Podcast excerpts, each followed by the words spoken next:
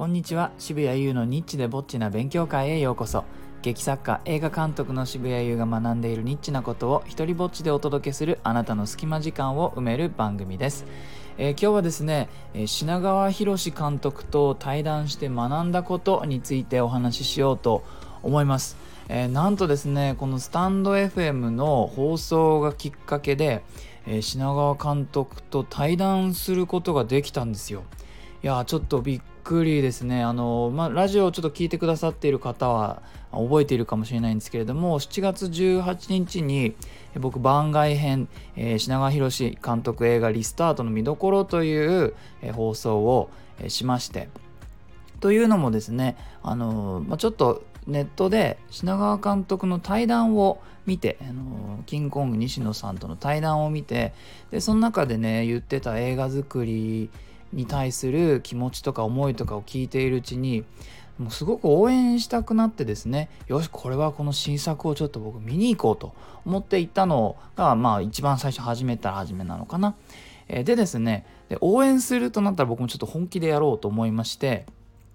映画っていうのはあの公開して最初の週末3日間がすごく大事と言われていましてその時の動員で公開の期間が大体決められてしまうんですよね。なので、えー、公開したのが金曜日僕確かその次の日ぐらいにはもう見に行っていてでラジオの放送もすぐに出したんです。まあ、なんでかっていうとあのこの映画ってこの映画「リスタート」っていう作品はあの予算がもうクラウドファンディングで集めているような、まあ、決して規模の大きい映画ではなかったわけですよね。えなのでおそらくは宣伝にかけられるお金はきっとないだろうなっていうところがなんとなく見えてそうするとですねあの勝手に宣伝してくれる人がいたらありがたがってもらえるだろうぐらいまではちょっとなんとなく予想できたわけです。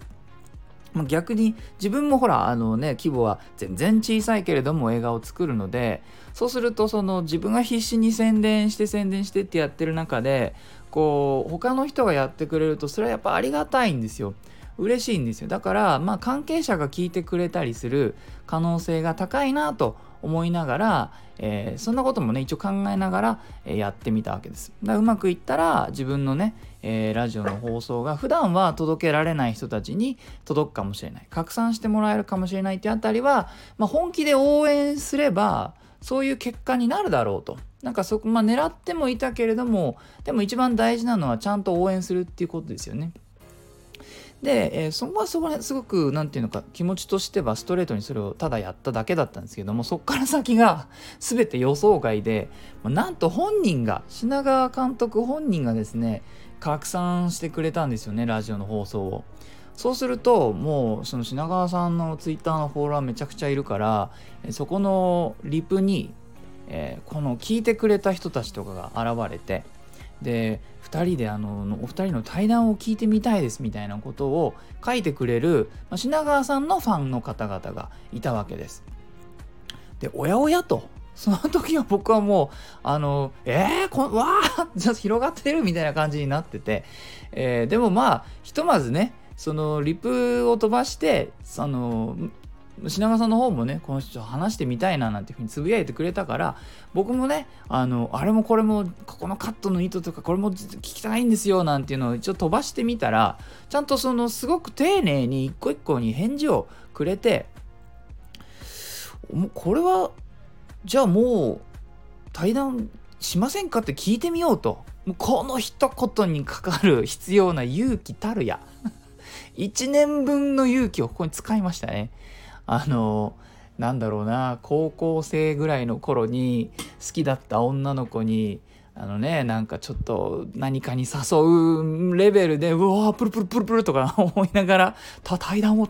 対談をみたいな感じでそれこそツイートするだけでもこんなに指先震えるもんかなと思いながらやりましたがまあでも失うものないんですよね僕特に。えー、ここはもうリツイートの先から全部予想外の展開なんで、えー、飛ばしてみましたと。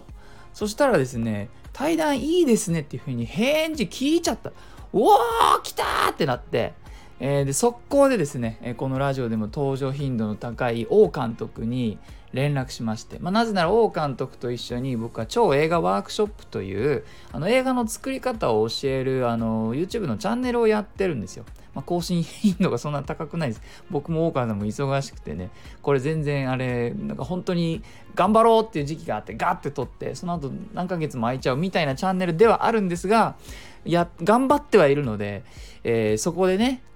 そのもしかしたらここにできるかもみたいな感じで連絡してみたわけですそしてじゃあもうこれはもう本気でやってみようよってことになって、えー、なので品川さんサイドに、えー、僕はこんな感じの連絡をしました。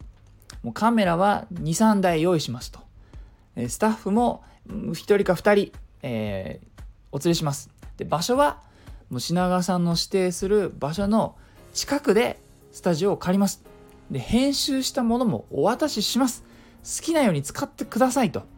でまああの公開期間があまり長そうじゃないってことを、まあ、言わずには踏まえた上でで近い日程を提案したわけです。早めに作って早めに出した方が宣伝としては向こうはね、えー、有効に使える可能性高かったんで、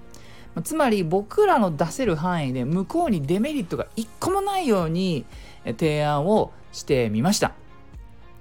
あのそしたらね本当にやる流れになってもうだからその 急遽いろいろ動かして、えー、やりましてですね。で僕もあのやるとなったらあの準備もしなきゃだと思って、えー、インタビュー動画とか、あのー、記事だとか舞台挨拶とかもう全部見られるものは全部見て過去作品も見てとにかく対談に備えなきゃと何が来ても大丈夫なようにと思って、えー、行きました。いやー品川さん、そりゃそうだろうとは思うんですけど、やっぱプロでしたね。話のプロ。おしゃべりのプロ。あの、なんていうんですかね、こう、話の押すタイミング、それから引くタイミング、そして何よりも感じたのが、僕がその、受け答えに困った時のフォローの速さ。僕が自分で困ったっていうふうに認知するかしないかぐらいのタイミングでもうフォローが入ってくるんですよ。あのちょっとでも迷う間を取ると本当にすかさず埋めてくれるそこには何て言うかプロとしてのそのフットワークの速さみたいなものもあるんだけれどももっと基本的なところで言うと優しさみたいなものありましたよね。やっぱり長い間お笑い芸人をやっていていろんな舞台をやっていてで何て言うのかなまあそうだな言葉のボクシングみたいなのをずっとやってる人じゃないですか。だからね何て言うのかな。それをずっと維持する人を楽しませる時間を維持するっていうことに対してのもう筋力が半端なかったですね。まあ、当たり前なんですけど、まあ、今あれだよね。そのオリンピックをちょこちょここう休憩の時間とかに見てるとなんあのレベルの高い人たちのやり取りっていうものの面白さを目の当たりにしてるから今回も感じたんですけどもすごいですね。やっぱオリンピックレベルのトーク力を持っている方でした。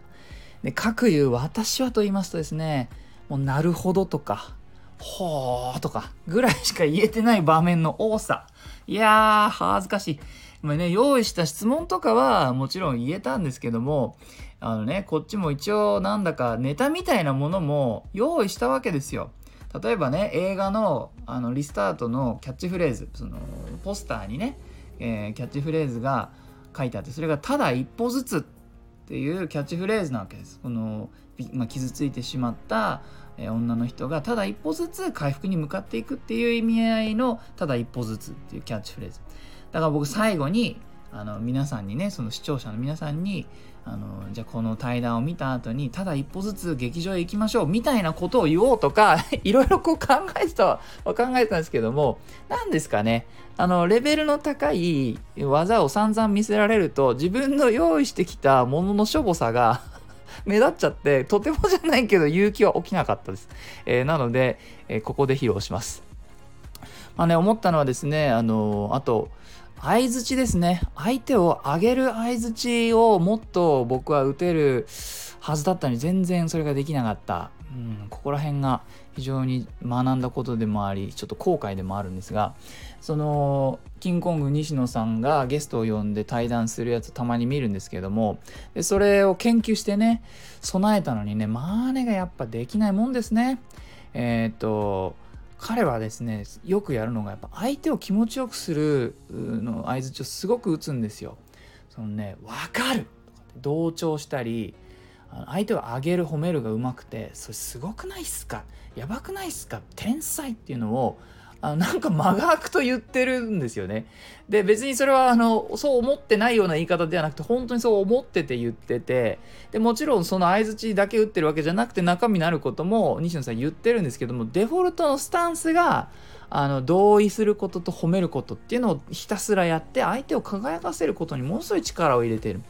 だから相手を気持ちよくする相づちを打つことも訓練が必要なんだなというふうに知りました。えー、というわけで品川さんの作品に対する愛とこだわりそして僕の下手な相づちが聞ける対談の、えー、リンクを概要欄に貼っておきますのでよかったら、えー、チェックしてください、え最後にお知らせです、え月に3回モノローグゼミナール略してモノゼミというオンライン脚本勉強会を教えてます、え俳優を目指している方は脚本の読解力がアップしますし物書きの方は魅力的なセリフの書き方が身につきます、え人前で話す方は聞き手の注意を維持するテクニックなどが学べます。そして何よりも言葉に対するる興味や愛情が増えると思います。えー、詳細概要欄にあります。あなたの目標達成のお役に立てたら幸いです。いいなと思ったらハートマークをタップしてください。Twitter もやってるのでよかったらそちらもフォローしてください。許可も上演料もいらない日本初の一人芝居コレクションモノローグ集アナは Amazon で好評発売中です。サイン本が欲しいよという方は僕のオンラインショップ渋々屋をチェックしてください。では、渋谷優でした。